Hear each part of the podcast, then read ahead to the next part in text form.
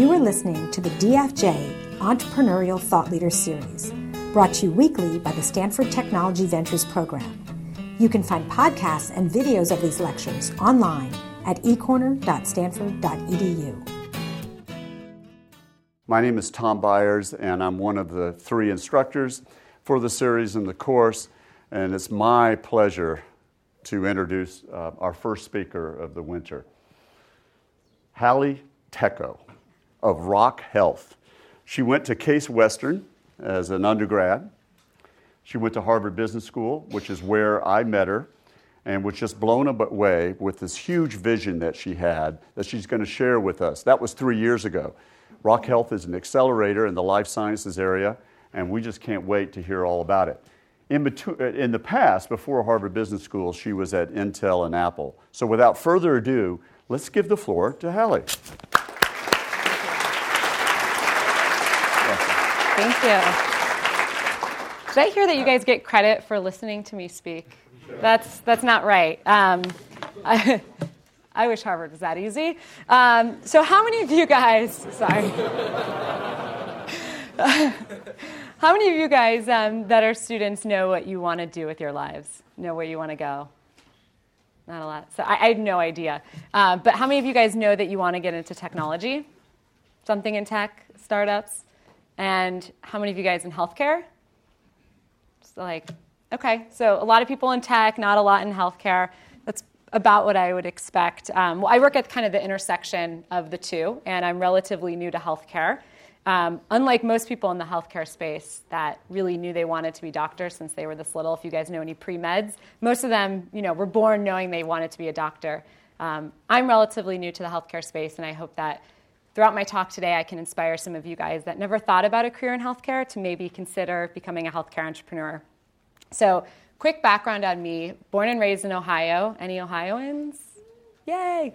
Um, I uh, was one of the editors and the designers of my high school newspaper. And um, all kind of growing up, I thought I was going to go to New York City and become a magazine journalist and design magazines and do something really creative. Um, but life had other plans for me, and uh, I couldn't afford to go to NYU, where I really wanted to go.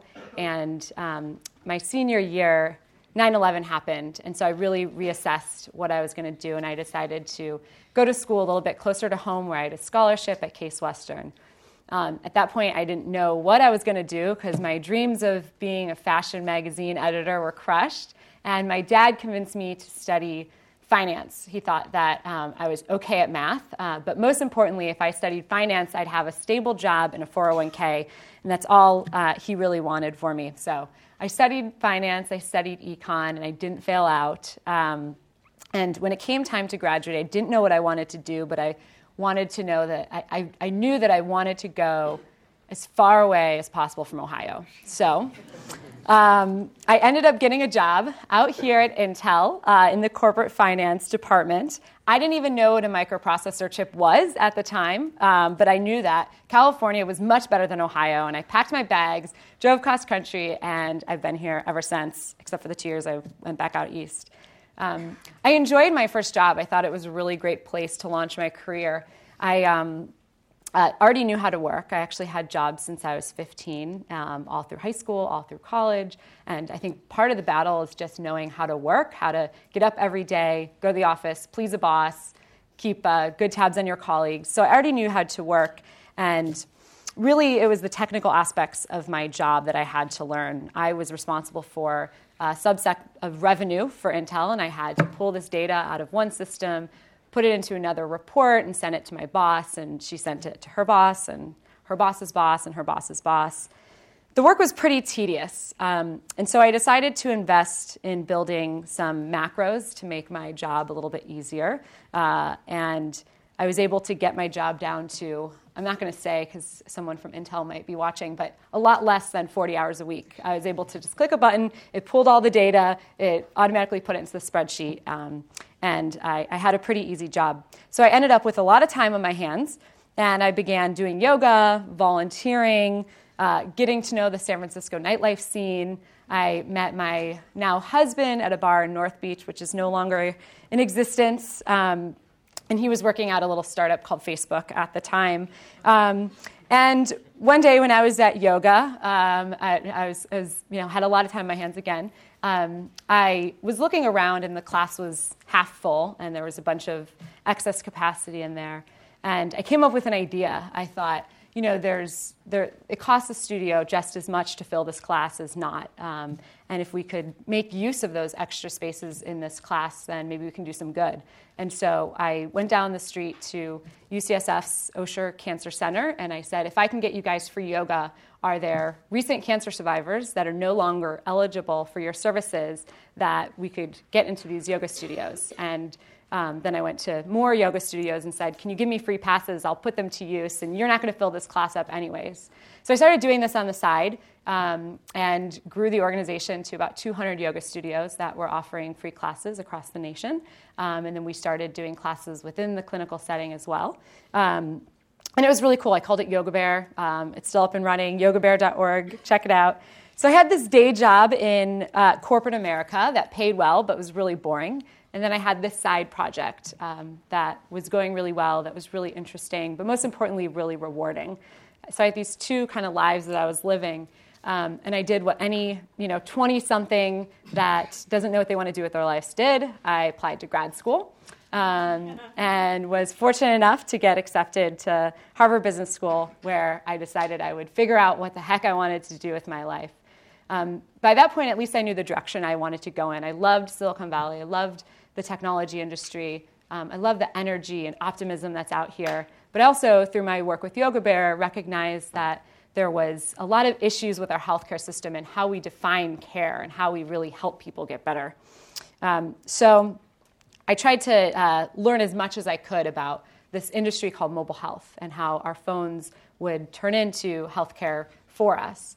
Um, I was very lucky to get an internship at Apple where they put me in charge of the healthcare and medical segment.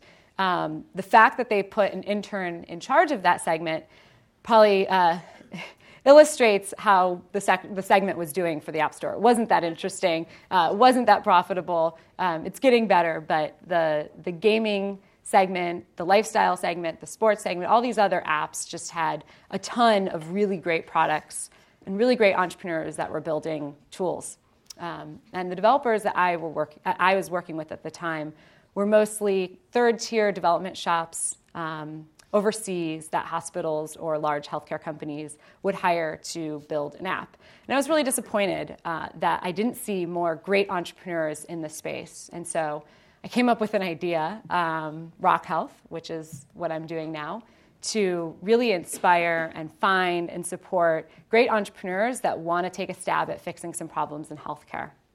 Um, so that's kind of how I got to where I am. Uh, and now that you know a little bit more about me, I'd really like to just spend the rest of the time trying to convince you that healthcare needs your talents. Um, and if I can just get even one of you excited about healthcare, I think uh, uh, it'll be worth the rush hour drive that I took to get here. Um, so, the healthcare system traditionally hasn't done a great job welcoming diverse talents into the space. The industry is full of jargon and complexities, and it's notoriously closed, hierarchical, understaffed, chaotic.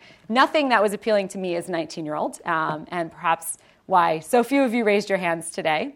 And the healthcare industry likes to think that it's unique. It likes to think that it's a system unlike other systems that we experience. Um, and it thinks it has a monopoly on wisdom of how to s- solve the problems that we face. Uh, but I like to quote Albert Einstein when he said, We cannot solve our problems with the same thinking we used when we created them. Healthcare is a system, and we need all sorts of thinkers developers, designers, economists, system architects. We really need even MBAs uh, to work together to make change in the industry. I've committed my career to finding and inspiring the best entrepreneurs who can think differently about the problems that we face today. If you didn't know, um, our healthcare system is a big hot mess. Uh, it's one of the largest industries in our nation. We spend 2.7 trillion on healthcare in the U.S. alone. To put that into context, does anybody know how big the U.S. advertising industry is? It's 150 billion. So the total addressable US market for Twitter, Facebook, Google, Snapchat is 5% of the healthcare market. So we have all these really great entrepreneurs that are building new ways to share photos, yet that market is only 5% of what a market in healthcare could be for your business. So, from a business standpoint, you should consider it. Um, we have the most expensive system in the world, yet our health outcomes and quality are no better and often worse than other developed nations. The National Academy of Sciences put a report out last year saying that Americans are less healthy across their entire lifespans than citizens of 16 other wealthy nations. We live shorter lives, experience more injuries and illnesses than people in other high income countries, but we pay the most. And as healthcare consumers, which you all are, this should make you very, very mad. I can't think of another industry that's so vital to our lives that's so universal that touches every one of us throughout our entire lives that's also so broken. So, to understand some of the problems, um, the costs, and why costs are so high and why outcomes are so dismal, I wanted to take uh, a few minutes to describe three problems that are systemic problems in healthcare. The first is how we pay for healthcare. The second is how providers, our hospitals, price healthcare. And the third is all around our personal health records and how they don't really belong to you. So let's talk about how we pay for healthcare. Does anybody know how we pay for healthcare? Employers. Employers, yep. Um, so consumers, while we consume uh, over two trillion in healthcare services, we actually only pay for out of pocket ourselves directly 12% of the healthcare we consume. Uh, so when it comes to paying for healthcare, we as consumers expect not to pay. So who's, in, who's paying? It's really our employers. Um, over the past 50 years, there have been major shifts in who pays for healthcare, and employers are now spending 21, sorry, are now paying for 21% of healthcare spending, mostly via insurance premiums. This employment based system that we've created was not the product of a carefully designed health policy in a free market was actually the byproduct of wage controls during World War II. So during this time, employers had a wage freeze and they had a ceiling on how much they could pay employees. Uh, but there was a loophole. Wage controls only accounted for salaries. Uh, employers could get creative and provide fringe benefits like health care. Um, and they were able to do that and provide health care so they compete with one another. And I like to think about it as like food at Google. Once you set the standard that something's going to be there and be available, it's nearly impossible to take away. Congress actually has encouraged this, and they treat employment based health insurance as a tax deductible business expense, even though unfairly, tax preferences are not granted to any of you if you buy insurance as an independent individual. So there are a couple of problems with having employers pay for our health care. Problem number one is that in the long run, we're really just moving around dollars that would otherwise be salaries. A healthy family that doesn't visit the doctor more than once a year for a checkup and doesn't have any prescription drugs, they tend to think that they spend nothing on health care. Uh, yet, it's probably their biggest purchase all year. The average family in their premiums exceeds $22,000. This is the average family in 2013 spent $22,000 a year, even if they only did one checkup and they had no prescription drugs. So it's a huge purchase, and we tend to think that we're not paying anything when actually we really are. The second problem with having employers control our healthcare is that it's only temporary. It's tied to a certain job at a certain company, and once that job is no longer there for you, you lose your healthcare. Nowhere else in the industrialized world does a family that's already down on their luck from losing their job also lose their health insurance. It only happens here in America under the employment based healthcare insurance. So the second systemic problem is really how we price healthcare, um, and this one was was really fun to learn about. Uh, healthcare is not a free market. The prices are not transparent to us, unlike any other big ticket expense. If anybody's bought a car or a house or even a haircut, um, it's virtually impossible to know how much a medical procedure costs until you get the bill. If you try calling a hospital and asking them how much something very routine costs, they'll tell you that that's proprietary information. Not only are healthcare prices opaque, but they're based on what hospitals and doctors do rather than what, on patients need, what patients need. In theory, hospitals determine the price of procedures using what is called a charge master. Essentially, this is a database containing all of the procedures that they perform and the associated price. However, insurance companies they like to negotiate prices. And since they cover many, many lives in a region, a hospital has little leverage if they want to see those patients. So the only people who really end up paying the full price that's listed on the charge master are those who are least able to pay the unemployed or the un- sorry, the uninsured. A problem with how we price healthcare traditionally is that hospitals and doctors are paid based on the volume of procedures that they perform. The fee for service system only creates perverse incentives rewarding volume rather than health outcomes. And it does little to encourage preventative care, even if it would significantly improve a patient's outcomes in the long run. Do you think a hospital makes more money from preventing or treating a heart attack? Yes, they absolutely make way more money treating a heart attack than educating patients so that they don't get that heart attack in the first place. One of our entrepreneurs told me a story that I really like. Um, during the 1800s, the British colonies were sending their prisoners to Australia, and they were paying the ship captains for every, every prisoner that would get on the ship. As you can imagine, the ship captains would then take as many prisoners as they could, um, stuff them in the ship, and send them to Australia. But only about half of the prisoners were surviving that long trip.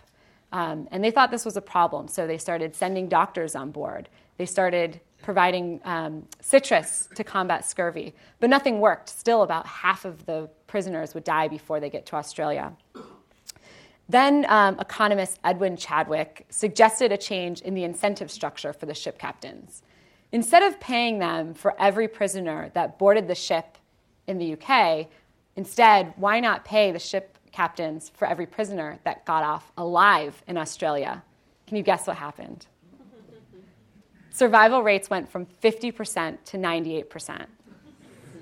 The moral of the story uh, is that incentives really do matter, and we've fallen into this system where our sen- incentives are just completely out of whack.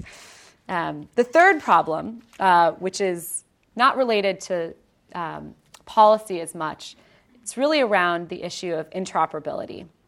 So, a friend of mine was actually being treated for what they thought was a brain tumor here at Stanford Hospital.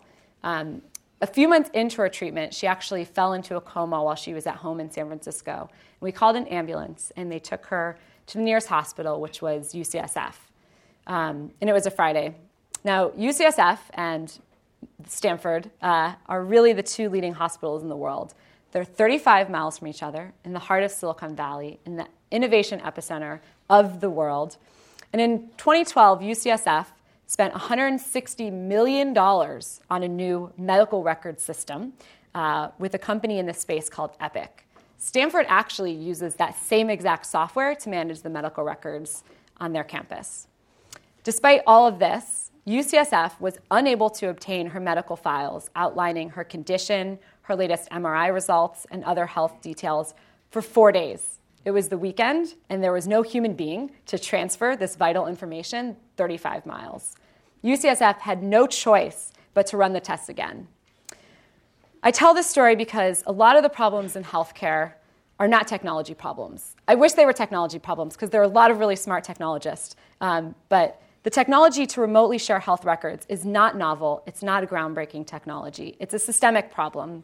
We treat medical records as though they were Stanford's property, not the patient's property. There was no financial disincentive or penalty for Stanford not to share those records. And UCSF actually made more money by being able to run those tests again. There is an incentive problem for providers not to be interoperable, and that's truly a market failure. I could go on and on and on and on listing all of the problems in this mess that we've inherited. The healthcare system simply doesn't work, and we all have a responsibility to fix it. So let's talk about some of the people and the companies that are doing just that. Through my work at Rock Health over the past couple of years, we've funded almost 60 companies working in digital health. We look for entrepreneurs from inside or outside the healthcare system who are working on software and hardware solutions that will transform the industry. One of the first companies we funded is called CellScope. The team came out of a microscopy lab in Berkeley in 2011. They developed a hardware gadget that sits over the camera on a smartphone and turns it into an otoscope. So, this means that parents can diagnose an ear infection at home. They can take diagnostic quality ear images to detect something that normally would have to be done through a doctor's office. I imagine not many of you have children, but ear infections are the number one reason for doctor's visits uh, with kids. And here's the thing parents usually know when their child has an ear infection, yet they have to go through the process uh, of taking the kids, dragging their sick kids to the doctors for treatment. Imagine the time and money saved uh, when the parents can take the image, actually, it's a video, from the comfort of their home at any time of the day, and a doctor can remotely determine if the child needs antibiotics or not. CellScope raised funding from Khosla Ventures, and they began shipping product in December. And all the companies I'm going to tell you about today are hiring. Um, I don't know if you guys know this, but uh, Benadryl at a hospital costs $800. Um, one of our companies, KitCheck, is automating hospital pharmacies and trying to reduce the overall cost of medicine. Entrepreneurs Kevin and Tim came to Rock Health in 2012. Kevin worked at Sun, where he brought Java and RFID to, to market, and he went to college with Tim, who's a software developer. They were having dinner with a friend who's a hospital pharmacist. So, this is a pharmacist that's embedded within the hospital instead of working at Walgreens or CVS. And she was complaining that she had to check, uh, she had to manually check each set of medications for a procedure. This simple conversation about a simple pain point in the system for one pharmacist inspired Kevin and Tim to start this company, KitCheck, that digitizes the inventory tracking for a hospital setting. So, their first use case is in emergency kits. Basically, inside a hospital, uh, on each floor or in multiple, multiple places on the floor, there's a crash cart that's used in emergencies. On the cart is a small tray of vials crammed with about 80 life saving uh, medications. And if someone crashes, a button is pushed, the cart is wheeled over, and a doctor looks for what they need um, and hopefully picks the medicine that will save the patient's life. So the cart now has 79 drugs and needs to be taken back to the central pharmacy where the medicine is restocked. And if I had a picture of one of these kits with the 79 uh, medications with one vial missing, I promise you would not be able to find the missing one. It takes time and manual effort, and hospitals have dozens of people on staff that are just checking for missing medications, expired drugs, or potentially mislabeled vials. Kevin and Tim were consist- cons- uh, Kevin and Tim knew there was a better way, so they developed a solution. They tag every medicine in a kit with an RFID and they use a scanning station and cloud software so a hospital can see its entire inventory in seconds and know which kits may have expired or missing medicine. Automating this manual labor intensive checking process saves time and money. And last I heard from Kevin, over 100 medical errors are prevented every day using their product. They raised 10.5 million last year in venture funding and now have dozens of hospitals that are using their product. The last company I want to talk about is called NeuroTrack. It's a completely software based Alzheimer's diagnostic. They came to Rock Health in the summer of 2012 after completing an NIH trial at uh, Emory University. And they ended up following the patients in the trial for an additional two years, and they found that the software could predict Alzheimer's three to six years earlier than the status quo.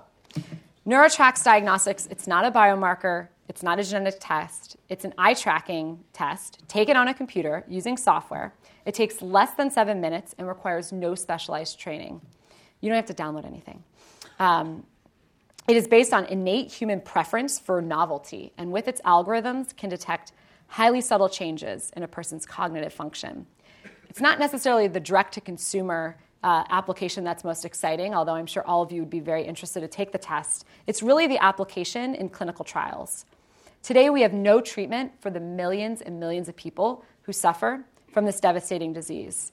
Most experts and researchers will say we have the molecules, we have the targets. It's just impossible to put together the perfect clinical trial because you don't know who's going to get Alzheimer's or not.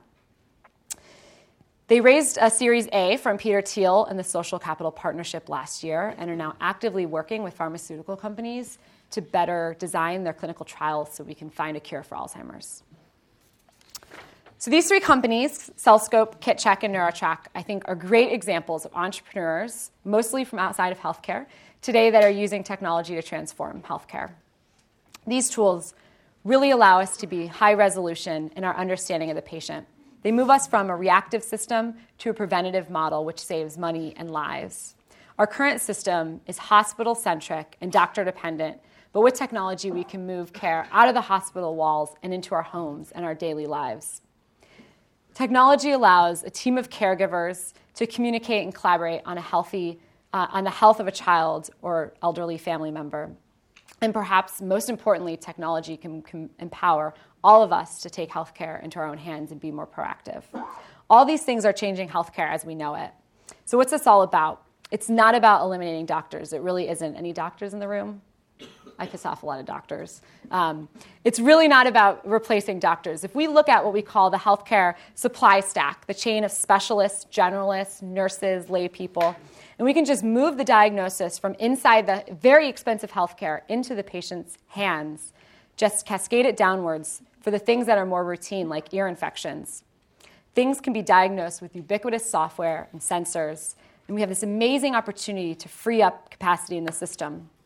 Then doctors can focus on the most complex cases and coordinating care for the highest risk patients.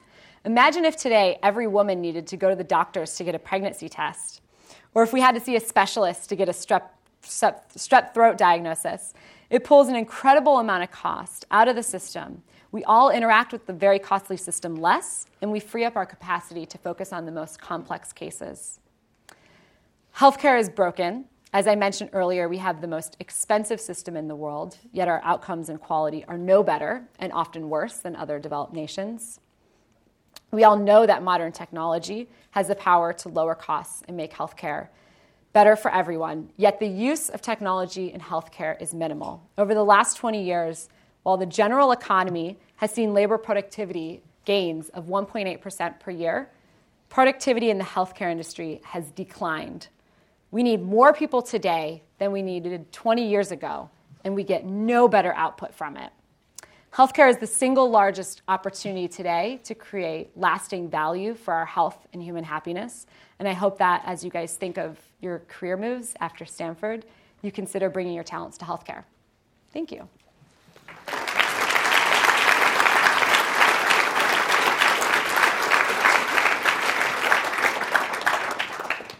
So I forgot to say that she is one of CNN's 12 entrepreneurs reinventing healthcare. I think you just see why, or saw why. Or in Forbes 30 under 30. Did you win the Golden Globe the other day too? Yeah. Did you miss uh, it? Yeah.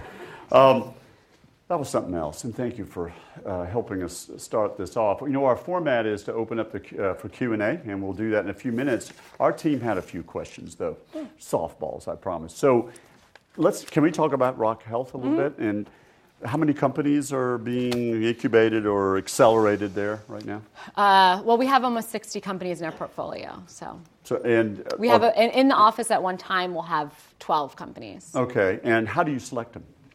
So we have um, a bunch of partners from industry, and well, one of the fortunate things from being outside of healthcare, uh, coming into healthcare, was that I knew I didn't know anything, and I was able to bring together a lot of really smart people from across the healthcare system, all the stakeholders. We work with top hospitals, we work with a lot of the corporates, the distributors, mm-hmm. the VCs, and so we really lean on our partners to help us um, th- take. We receive hundreds, What's the primary thousands. reason they agree to to get involved? Um, I'm speaking of well, incentives.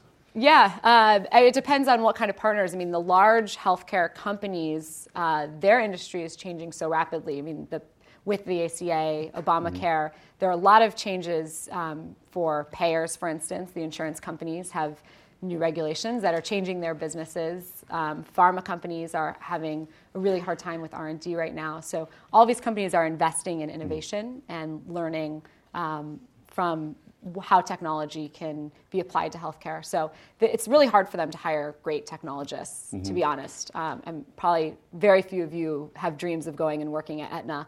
Um, but they you know, need to really bring talented people in. So they're looking to work alongside entrepreneurs with great technologists that have better products versus building them themselves. Um, can we talk a little bit about your career before sure. we open up? So um, but let's connect it to Rock Health first. So you came up with this idea as a as a second year Harvard student. It was between or, my first and second year. And and it came to you. And so how what what was that like to germinate an idea as a student? Because some people are doing that. Yeah. How many people have ideas now? yeah. Well, you know, I, I think a lot about what was you know, because you kind of have rose-colored glasses on when I look back, and it's like, oh yeah, I always knew it was going to work out. But to be honest, I mean, there were a good six months that I was, you know, talking to my husband every night, crying, thinking it wasn't going to work out. Because um, there's there's a point where you really have to. When you're in school, you can kind of toy around and work as though it's going to happen, but then you have the safety net of if it doesn't happen, you graduate and get a real job. So being a student is a great time to start a company. It's totally de-risked for you. Um, but there is a point where you're coming upon graduation and, and you have to decide really to jump in or not.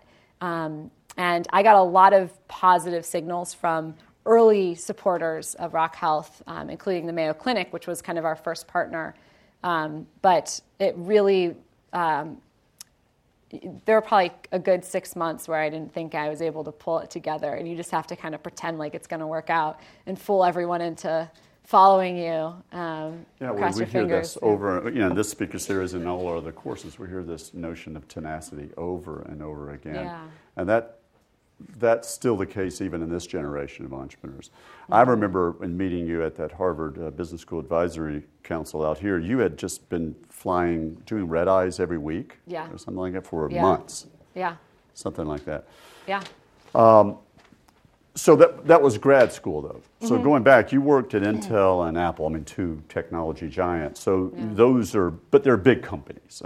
Um, what experiences or skills from working there are you using now? That's a good question.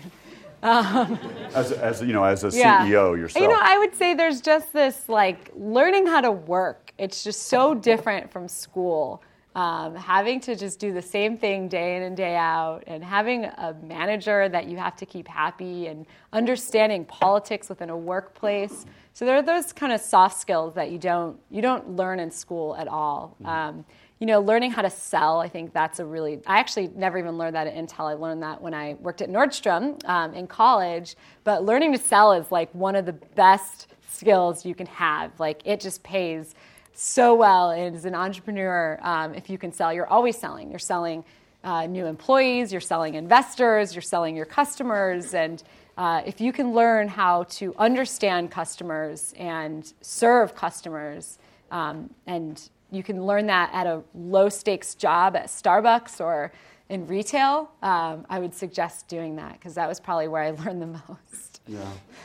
So, I, Heidi, I don't know if you have, and I should have mentioned you earlier. Heidi Roizen is here, and she is teaching the course that takes place after this course. I know a lot of you here are to take the course for one unit, but you ought to consider MS&E 178 sometime because what happens after this, and I'm just saying this for folks who are new to this, uh, is another course that adds on to it for a couple more units. Yeah. Do you, you have any questions, Heidi?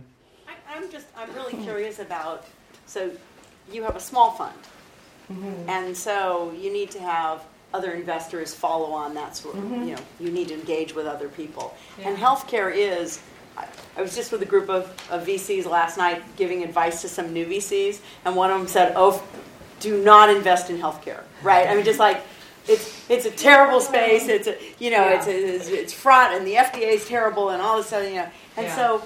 How do you line these companies up, and how do you think about that in terms of what you fund? Yeah. Because there's sort of this chasm to get them through with yeah. the more traditional funding I, sources. I mean, it's a good question. We really align ourselves with large VCs. I mean, Kleiner Perkins is, is one of our um, investors, and so we try to align ourselves with finding ideas that are not just appealing for a seed investor, but would be really appealing for for you know VCs that need to see huge, huge exits, and that helps us also think really big. So we can just be like, you know, go big or go home. There are a lot of, uh, you know, there there are a lot of deals that might exit for 10 to 20 million, and that's a really good investment if you've done 100k. Um, but we try to focus on deals that can then go get venture funding and either lead to an IPO or really large exit.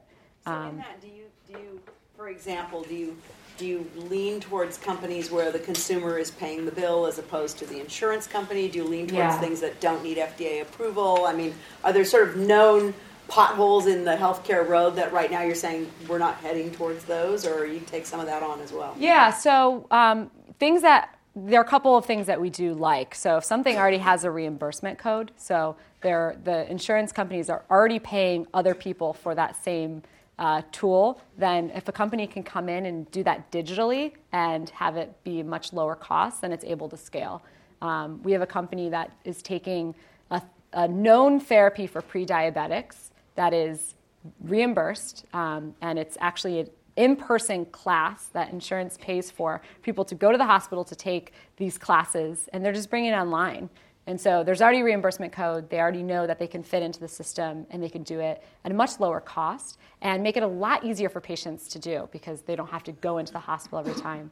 Um, there's a lot in hospital administration, and it's not very sexy, but there's a lot of money um, for hospitals to be able to deploy better tools that can help them make decisions. Um, the EHR landscape is one of the, the biggest industries within healthcare right now. Um, being able to, as, as KitCheck I think was a really great example, automate some processes that are traditionally done on pen and paper. So hospitals have um, a lot of great needs that aren't really being addressed by the incumbents. The, the legacy healthcare technology companies are the bar is so low. I encourage all of you guys to go look at the software that's being built by the big healthcare IT companies, and you will be like, I can build that better. For my dorm room, I can build that better. Because um, the, the status quo for the technology is just so crappy. Well, that, then that makes me think of the last question before we open it up. Uh, there's this thing called the Affordable Care Act. Yeah. And it's, it's even been renamed into Obamacare. Yeah. So our department, which sponsors this as well, the Management Science and Engineering Department, prides itself in teaching technology and entrepreneurship, but also policy. So can we talk a little bit about sure. Obamacare? I'm confused. Yeah. I don't know what I really I don't know what to think about it yeah. anymore. So, I mean, I would think you, from your vantage point and everything we've heard yeah. about what's happening in Rock Health, I mean, what's happening? Yeah, well, what, there a, a bunch of things are happening. Um, one is really around insurance reform. So, insurers now, the health exchange, so they're starting to compete on a marketplace. So, they're not just competing based on who your employer is, but there are 30 million new people who are going to get insurance that did not have insurance before. And insurers are going to have to compete based on quality. So they're adding services to differentiate their products from others. Um, and so we're starting to see them really invest in greater tools for their population. We're also seeing new health insurance companies pop up. I don't know if you guys have heard of Oscar in New York, but a classmate of mine from HBS was like, I could that? do this better. He's, yeah, I mean, he's like a he's a tech investor. He invested in, in, in Instagram and Vostu, and, and he's like, you know, I want to start a new health insurance company that's better than anything out there, that people can email us and we can have better service and we have lower infrastructure costs because we don't have this legacy group of people we have to insure. So that's one piece of the Affordable Care Act that I think is making a big difference. Um, I mean, another thing that I, you know, I talk a lot. Of, I talked a lot about how we pay for healthcare and how right now we pay for volume rather than outcomes. But one of the things that is changing um, is around the way we pay for healthcare. And there are things being set up called accountable care organizations, ACOs. You guys might have read about them, but they're really um, new financial instruments for providers that enable them to get paid based on caring for patients as mm-hmm. a group. So the incentives are restructured so that they have teams of care coordinators that are taking care of a patient instead of having you go see 15 specialists if you have some chronic disease. All right. Well, you've been so patient, so I'm going to give it to uh, give it to you. You have any further questions for her? Yeah. Uh, I noticed that a number of Rock Health like, portfolio companies um, involve like data infrastructure, data analysis, and I just Yeah. want to know like what you see as data's role um, in healthcare in the next few years. Yeah. So much talk about big data. Yeah. Well, I think there, there are two really great applications for data. One is on the research side of things, so enabling researchers to share data across academic uh, institutions that would usually silo their data instead kind of sharing across. We have a company called Cancer IQ that's doing that with cancer data. They came out of University of Chicago and wanted to enable every uh, community researcher to have the same sort of data that a large cancer center would have. So if you're a small researcher, you probably only see a few rare cases. You don't have enough data to actually do research on that. Instead, they're able to kind of combine it across uh, institutions. So one place would be around research. And then the other is point of care. So when you're actually receiving care from a provider, the more data they have on your exact who you are, your genomic data, your clinical history, they're able to use that information in making clinical decisions. Um, so a lot of hospitals are starting to invest in the genomic space so that they have they, they know you as a human and not just your medical records, but uh, if you're if you have BRCA1, you're more likely to get breast cancer. They might have you test for breast cancer earlier since you're more likely to get it, et cetera. So we're making decisions. We call this precision medicine, personalized medicine. You guys might have heard that term, but it's really using everything that we have as data to make sure that every every person isn't isn't um, just the average. We don't just look at like on average people get cancer at this age, but given what we know about you, when are you going to get most likely to get cancer and how can we avoid that? Uh, can you repeat the question for the live audience just in case? Oh, yes. Yeah. So the question was about how, um, how data, big data, is being used in healthcare. Yes. So, thank you for painting such an inspiring vision about revolutionizing healthcare. Are you ready to start a healthcare company? Hopefully, but you also explained how broken the system was. Yeah. So, we talked a lot about the opportunities entrepreneurs have, but what are the challenges that they're facing right now? Yeah. Um, I don't want to discourage you, uh, so I'm not going to tell the worst now. Um, there are a lot of challenges um, for entrepreneurs in healthcare, and they're really changing, I would say three years ago, when I started this, the problem was getting funding. So there weren't a lot of investors that were comfortable with both the technology aspect and the healthcare aspect. Traditional VC is divided between life science, that has traditionally been therapeutics and devices, and technology, that's generally been consumer web um, or enterprise. And this kind of intersection, there are a few VCs three years ago that were focused on it. Um, there were a couple of VCs that were well positioned because they had people in both areas. So uh, VCs like Kleiner and NEA that have both a life science practice and a tech practice were able to move really fast. So I'd say three years ago it was funding, but since I started this um, in 2011, funding, venture funding in the space has more than doubled. So we've seen this year, um, I think it was almost $2 billion that was invested in digital health, which is really exciting. Um, and funding is no longer a problem, I don't think. Um, our entrepreneurs have raised over 100 million in follow-on funding, so they're they're definitely getting funded. Not all of them, but you know, a lot of them are, are getting funded. And I think the problems, the biggest problems now, um, are really around how fragmented the system is. And if you're selling to a hospital, if you're selling to even an insurer, whoever your customer is, there are thousands of them, and you have to go out and build a sales team to, to really go sell those customers. So um, I think that would be probably the most challenging on the enterprise side. And then on the consumer side, um, I mentioned in my talk that we only pay for 12% of our healthcare. We don't like paying for things. We're cheap when it comes to healthcare. Um, we want someone else to pay. And so coming up with business models that um, rely on having the consumers pay for things is really challenging. So you have to figure out where the value is being added. So maybe the consumer doesn't pay, but you're adding, you're keeping the consumer healthy so that the insurance company doesn't have to pay for something down the road. So maybe you can convince the insurance company to pay for it. Probably not, but maybe. Or employers, maybe an employer would pay for it since it's more wellness oriented. Um, so I think the business model part is, is a big challenge for entrepreneurs, but it's not insurmountable. Yeah. How does uh, Rock Health differentiate itself from other incubators in the space like StartX Med or HealthBox? Yeah. So we're we're not an incubator anymore. We're a full service seed fund. So we started out as an incubator. and We were at the twenty thousand dollar investment level, um, and then we kind of evolved to become more of a seed investor because we knew that the companies needed to to have a little more funding than twenty thousand. So we give a hundred thousand. Um, so we're kind of in, in between incubators and venture funds.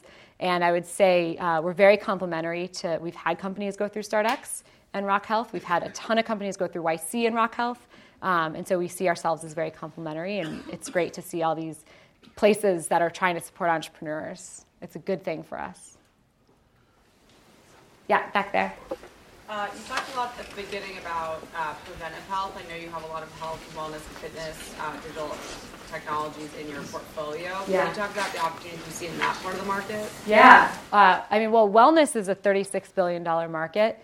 Um, and consumers have, for a very long time, paid for things like supplements, gym memberships, um, things that kind of keep us healthy. The diet industry is huge, as you know.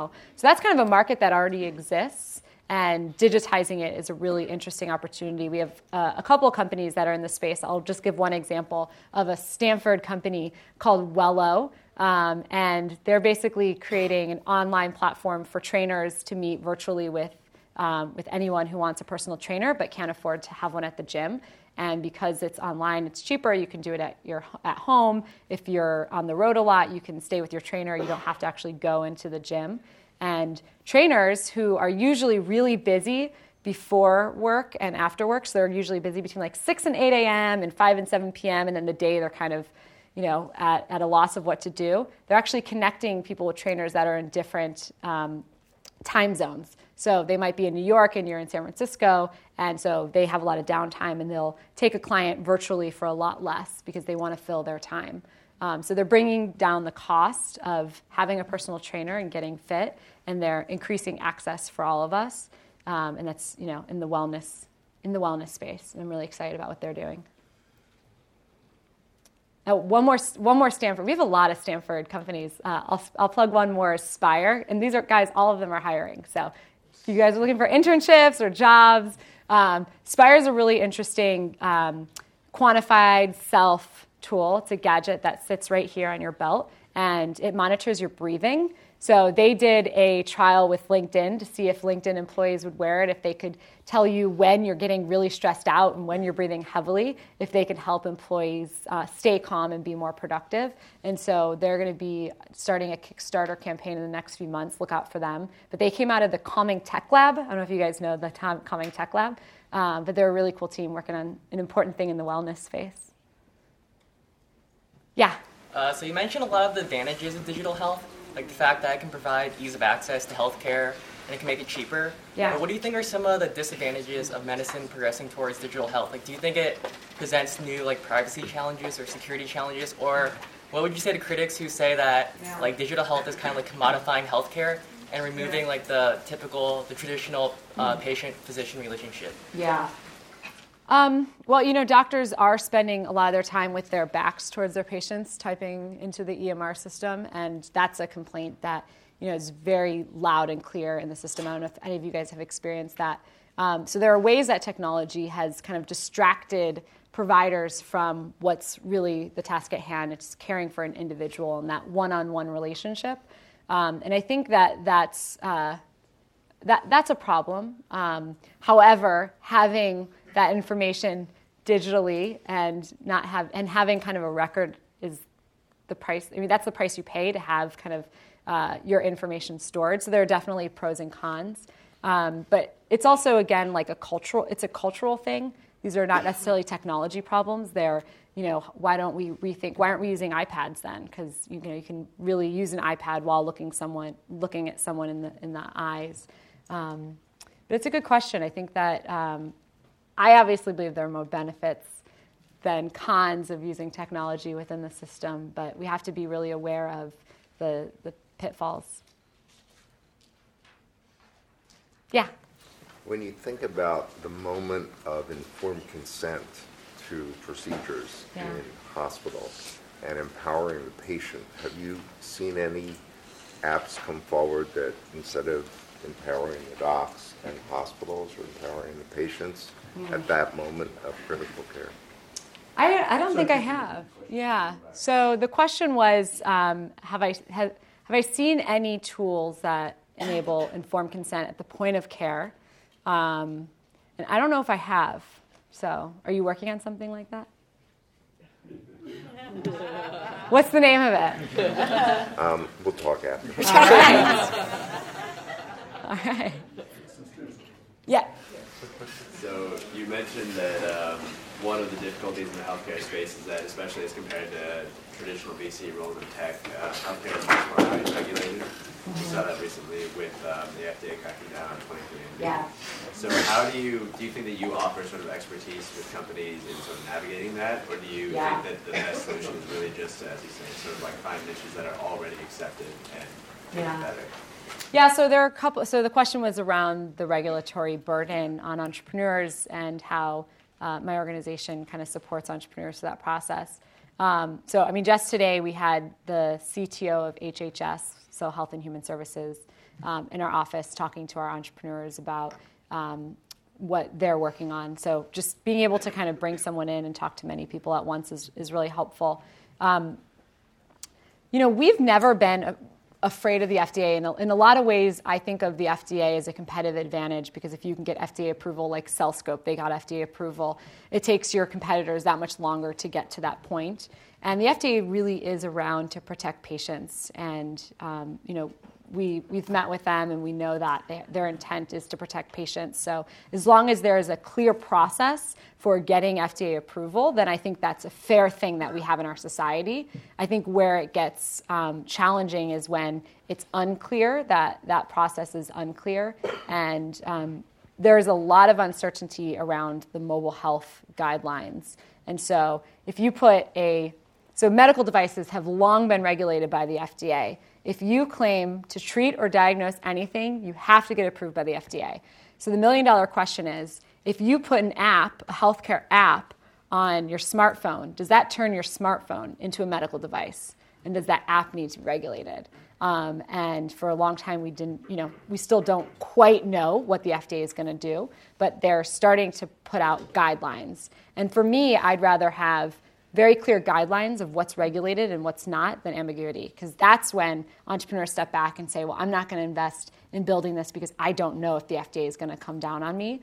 Um, but when we have kind of clear processes and, a, and, an understanding and a process that's not too expensive, then I think it's, it's something that is necessary in society. I hope that answered the question. Okay. Uh, I see a hand in the back. Uh, do you measure success with other metrics besides financial returns? And can you answer your choice on whether you do or not? Yeah, we actually had, is Elise in the room? We had an awesome Stanford MBA intern uh, last summer that helped us. Uh, we called it our impact project. And we wanted, we wanted better ways to measure the success of our companies than follow on funding and number of employees. Those are like, that's like low hanging fruit. That's really easy to measure, um, but it doesn't necessarily tell us what kind of impact we're making on a healthcare, in the healthcare space. So um, we had Elise, who was GSBer, come in for the summer and really help us devise a survey for all of our entrepreneurs that put them in different buckets based on what they were trying to accomplish. Because you can imagine it's not apples to apples. One company might be uh, looking at how many pounds were lost using their app. Another company might be trying to reduce medication errors like KitCheck. And so we were able to come up with a series of um, impact metrics that we wanted to measure, and we gave each of our companies a way to um, report on those metrics. So we said, you know, because you're working on this tool, we expect you to tell us how many patients have used your tool, how many doctors have used it, how many lives have been saved by you know, triangulating from all that other data. And so it is very important to us. It's very challenging um, just because our companies are all so different that there's not like one number that would say the impact that we're making on the healthcare system, but rather many numbers. And if you go to our website, now we're featuring our annual report on our homepage, and that's where we released a lot of this data of the outcomes of our companies. Yeah. Um, you talked in the beginning about the $2.7 trillion that we spend each year on the healthcare system, and that we know, you know, with charge masters that we're being loaded um, with these costs. And if we move towards a more efficient healthcare system in America to be comparable to everyone else in these um, developed countries, wouldn't that, in, in a sense, shrink the marketplace of what we want through policy and through competitive pricing and all that stuff? Kind of um, Interesting. Yeah. How, how are you addressing in Health the yeah. the future of? So so the question is, you know, some of the if we fix some of the problems of prices being too high and outcomes not being high, are we actually if, if we solve that, are we shrinking the market that we're working in? And is that becoming less? It's actually a very good question. I've never thought about it that way. Um, but I had a professor that once said to me uh, in business school where, where there's waste, there's opportunity. And there's so much waste in the healthcare system. We spend so much money that is going, uh, that is not going to help us get healthier. It's not going to helping people who are uninsured get insured. There's just a ton of waste in the system. And so I don't think that, I, I think by reducing the waste, we kind of even out um, other aspects that are, are beneficial to us. Um, and that it's like, we don't want the healthcare system to be so, so big. It's not a good thing. Yeah. Yeah, you talked about our healthcare system not being good as others around the world. Have you heard of any solutions for like health tourism or global race? Yeah. Yeah, we actually have seen a lot of interesting companies that are um, addressing medical tourism. We, we actually haven't uh, worked with any companies in that space. We have some ethical concerns around um, pointing people towards providers that you can't necessarily vet and that don't have to go through the same sort of rigor as the, the physicians here in the US. Um, so ultimately, it's a space that's like very intriguing, but um, for like what procedures. The one that we saw were, was um, a lot of like elective cosmetic procedures, and that just wasn't a business that we were excited about. Um, but I think it's a it's ripe for opportunity. So you should start that company. Let's do one more. Oh, send it my way. One more? One more. One more? Yeah. A good one. Yeah. Okay. So, I mean, in order to uh, decrease the healthcare cost, I mean, one has to focus on the preventive side, right? Mm-hmm. But, I mean, uh, one problem with the prevention is that there isn't a whole lot of money, and then insurance companies are not really willing to pay. Yeah. So it gets really kind of a, a complicated problem. So, mm-hmm. I mean, what, what do you think about that? I mean, in, in, especially in the long term. Yeah. What's your take on that? Yeah, no, it's it's a great question because when anything that's kind of preventative. So when you're saying you're going to prevent someone from having a heart attack or prevent them from having diabetes, it's like this promised value in some future date. Like, we're going to save you money down the road, but who actually wants to pay for that? Um, and the only answer is who's paying for it, who would be paying for it instead of you, which is the insurers. Um, and so they're the ones that are really focused on being able to prevent anything that will cost them a lot down the road. The problem is we switch employers and we switch insurers all the time. Um, and so the insurance companies also have their actuaries that are doing the math on it and you know it, they might be preventing something that another insurer will have to pay for down the road. So there are a lot of questions there. That's a good question. All right. All right. Thank you so Thank much. Thank you, guys.